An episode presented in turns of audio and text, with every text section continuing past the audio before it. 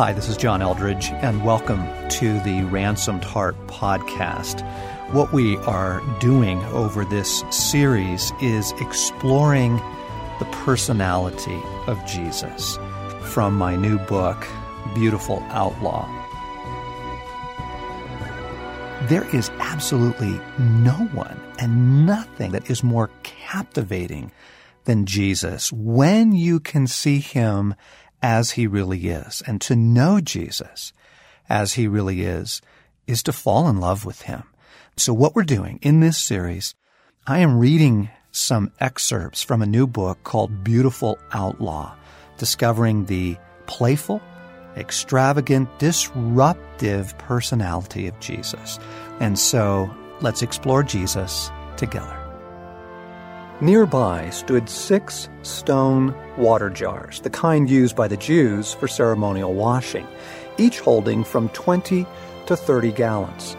Jesus said to the servants, Fill the jars with water. So they filled them to the brim. Then he told them, Now draw some out and take it to the master of the banquet. They did so, and the master of the banquet tasted the water that had been turned into wine. He did not realize where it had come from, though the servants who had drawn the water knew.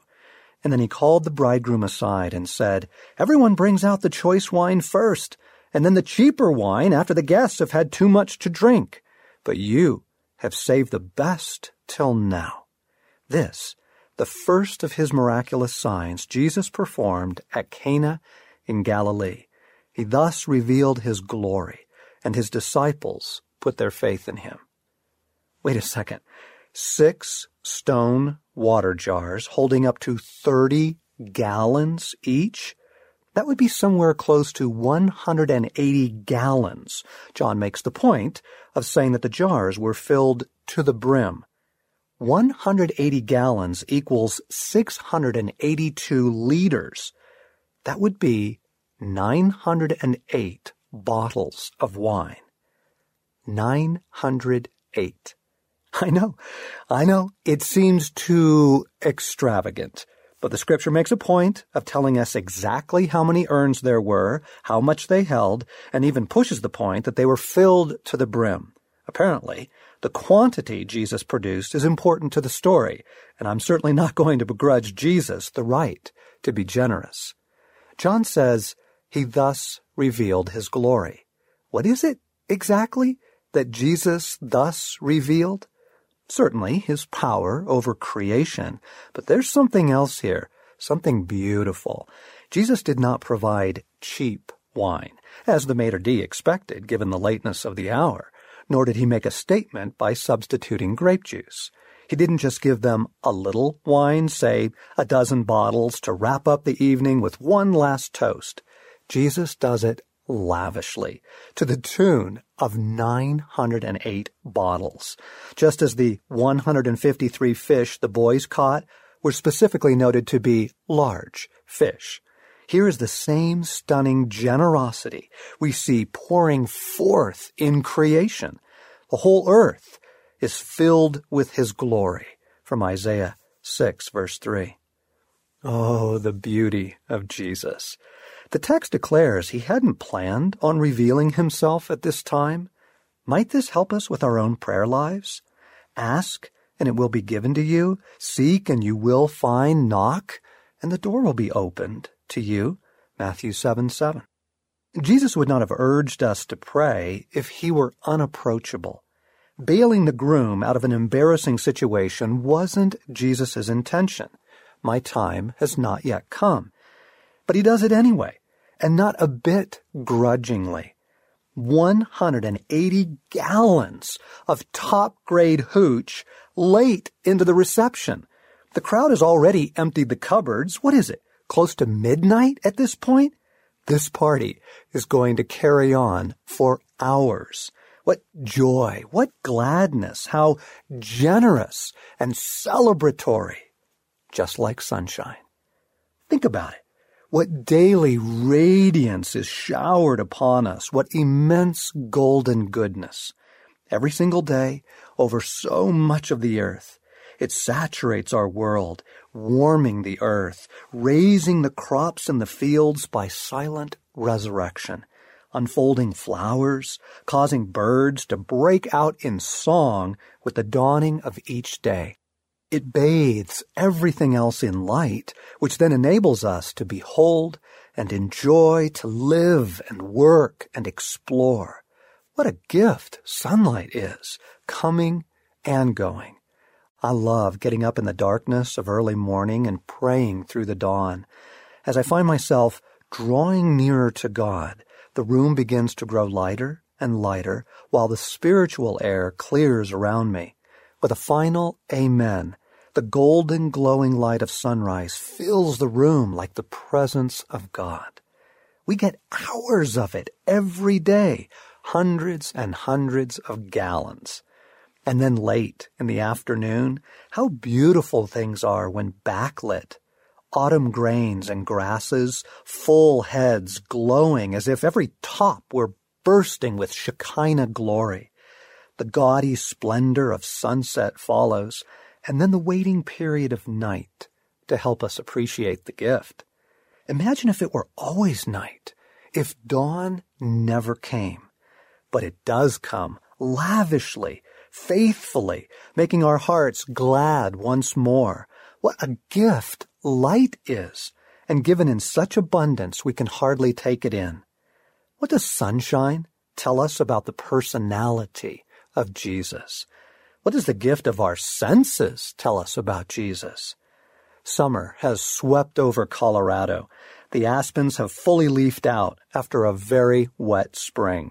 All the groves are lush, and the breeze in their boughs sometimes sounds like a soft, gentle rain shower. And when a stronger wind blows, it sounds like the surf as it recedes across a pebble beach. What generosity would have created this? Bough and leaf and breeze and the human ear just so that we can appreciate the subtleties of its exquisite sounds. What of touch, the tactical experiences that abound to us, the warmth of riverside stones baked by the sun, we love to hold them after a plunge in the cold water, letting the warmth radiate all the way into our bodies. The comfort of a human caress. And smell? Who would have thought of such a thing? The pungent earth after a rain, all creation washed and hung out like the laundry. And hearing? Rain on a tin roof? The laughter of your child? Music? And taste? Watermelon blue cheese, Tabasco, coffee, chocolate. There is a reason we are warned against gluttony. What generosity gave us so much? Beauty nearly answers every question. As Bonaventure wrote, Whoever therefore is not enlightened by such splendor of created things is blind. Whoever is not awakened by such outcries is deaf.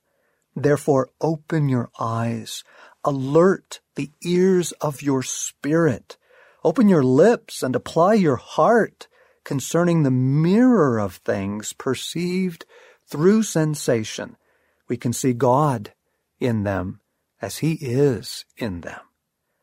Now, yes, yes, sometimes creation screams a confusing message. Fear, pain, grief, Fires burn, rivers flood, winds go hurricane.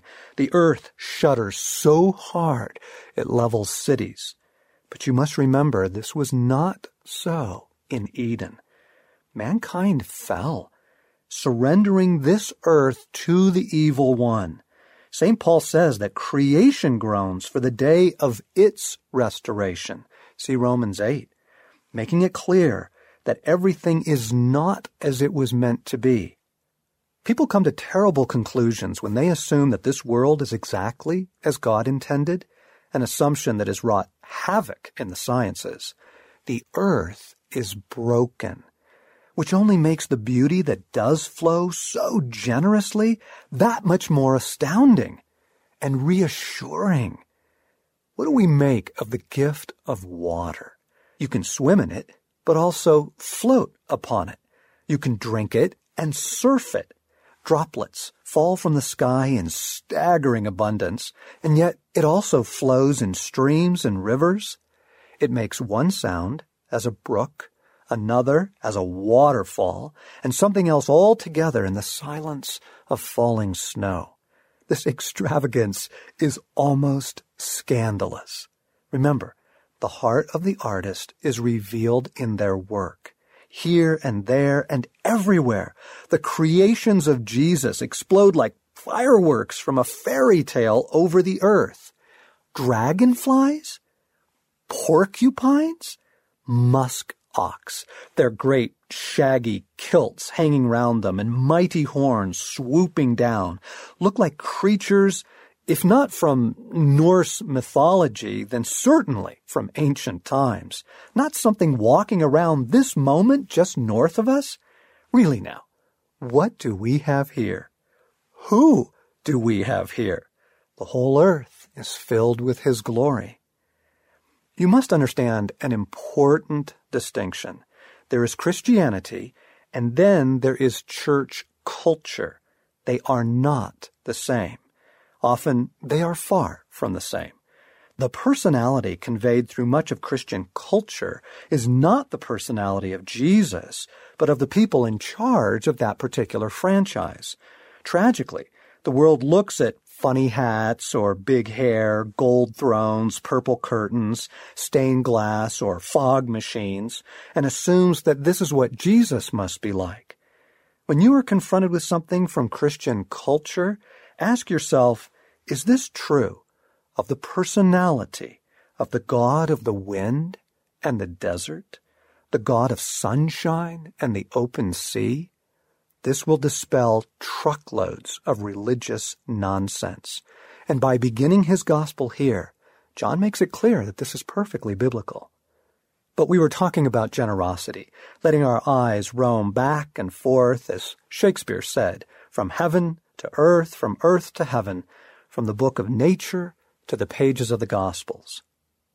Listen to these passages on the life of Jesus. When he came down from the mountainside, large crowds followed him. A man with leprosy came and knelt before him. When Jesus had entered Capernaum, a centurion came to him, asking for help. When Jesus came into Peter's house, he saw Peter's mother-in-law lying in bed with a fever. Two blind men were sitting by a roadside, and when they heard that Jesus was going by, they shouted, Lord, Son of David, have mercy on us. A few days later, when Jesus again entered Capernaum, the people heard that he had come home. So many gathered there that there was no room left, not even outside the door. Jesus withdrew with his disciples to the lake, and a large crowd from Galilee followed. Jesus entered a house, and again a crowd gathered, so that he and his disciples were not even able to eat. When Jesus got out of the boat, a man with an evil spirit came from the tombs to meet him. One of the synagogue rulers, named Jairus, came. Seeing Jesus, he fell at his feet and pleaded earnestly with him, My daughter is dying. Please come and put your hands on her, so that she will be healed and live.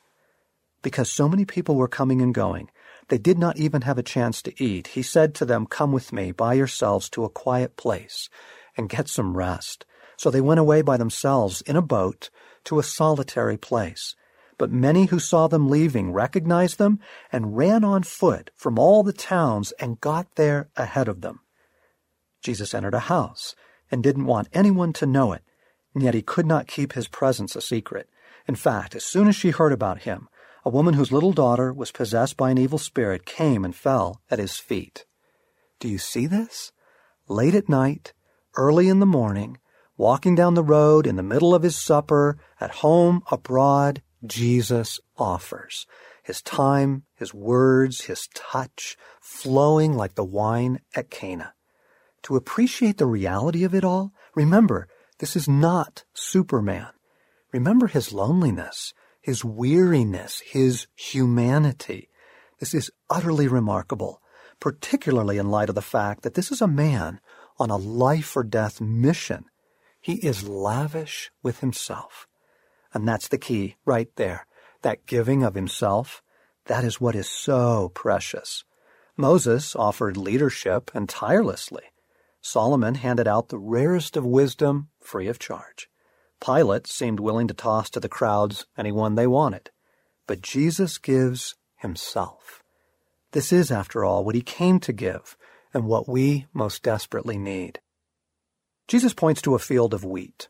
Now imagine trying to count the number of kernels in one acre. Immeasurable abundance. Turning our gaze to those luxuriant fields, he says, listen carefully. Unless a grain of wheat is buried in the ground, dead to the world, it is never any more than a grain of wheat. But if it is buried, it sprouts and reproduces itself many times over. From John 12 in the message. The point he is making is that he has come to share his life with us. But again, as soon as I say that, the old religious associations rush in to fog the reality. Okay, so imagine walking through a rainforest or diving over a coral reef. Simply look through a microscope at a drop of pond water. Creation is pulsing with life. It is the life of Jesus, given generously for the life of all things. He is called the author of life, who personally sustains all things, from Acts 3 and Hebrews 1. This is the life he offers us. This is the extravagance with which he offers it.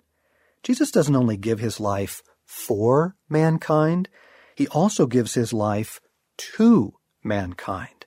It is showered upon us daily like manna.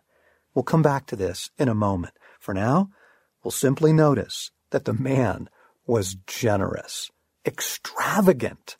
He still is. Disruptive honesty. In order to grasp the wildness of this next vignette, I want you to imagine that you have received an invitation to dine at the home of an influential diplomat. The governor or your ambassador will do. A number of dignitaries will be present, bishops of the church, Supreme Court justices, a prime minister. How would your insides feel as you rang the bell? How self-conscious would you be of your appearance, your manners? Alas, thirty seconds after you walk through the door, there is an awkward moment of tension, a delicate matter about forgetting to return the bow of the Dalai Lama. Your host is speechless. You can see from the look on everyone's face that you have committed something a step or two beyond an embarrassing faux pas. What would you say? How would you respond? When Jesus had finished speaking, a Pharisee invited him to eat with him, and so he went in and reclined at the table. But the Pharisee, noticing that Jesus did not first wash before the meal, was surprised. And then the Lord said to him, Now then, you Pharisees clean the outside of the cup and dish, but inside you are full of greed and wickedness. From Luke chapter 11. Jesus has just entered this man's home, having accepted an invitation to dinner. Every guest who has ever passed through those doors has washed their hands before being seated, slavishly observing a custom unbroken for centuries. It is a test of orthodoxy and solidarity. Jesus knows this, knows that they are watching his every move. He walks right past the line at the wash basin and makes himself comfortable at the table. The Pharisee apparently is speechless. Jesus reads the look on his face and offers an explanation. Oh, the washing bit, he says as he takes a piece of flat bread, breaks a bite off, and chews it. It completely clouds the issue. Outwardly, you look sensational, but inwardly, your heart is full of extortion and evil. The things Jesus says. Apparently, he's not concerned about being invited back. May I remind you that whenever you are watching Jesus, you are watching love. You can always hold that up as you encounter startling passages like this one. I am at this very moment watching love in action. But how in the world is this love? It doesn't even seem polite. Permit me a digression that will help. Several years ago, a beautiful and intelligent young woman whom we love very much began tumbling into a mental breakdown. All those who loved her watched in agony as she became increasingly obsessive, delusional, and depressed. She spiraled downward. We feared for her life.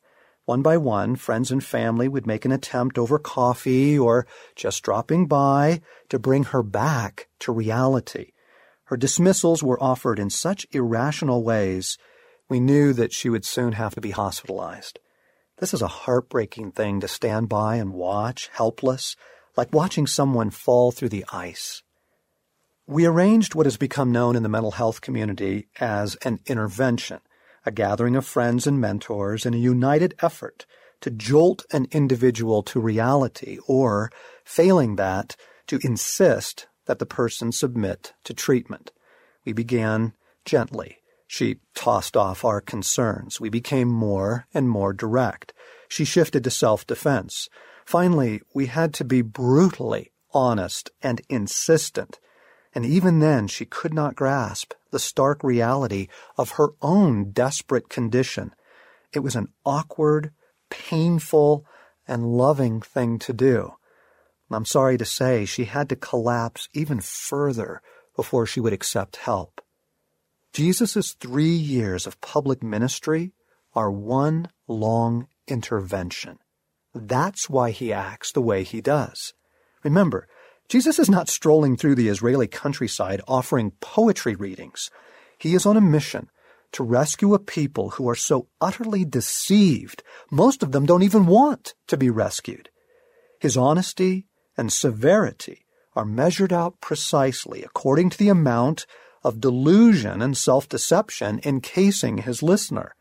When a soul is encrusted with pride, bigotry, self-righteousness, and intellectual elitism, as was his dinner host, then that shell does need to be struck hard at times in order to cause a crack that might allow in some light.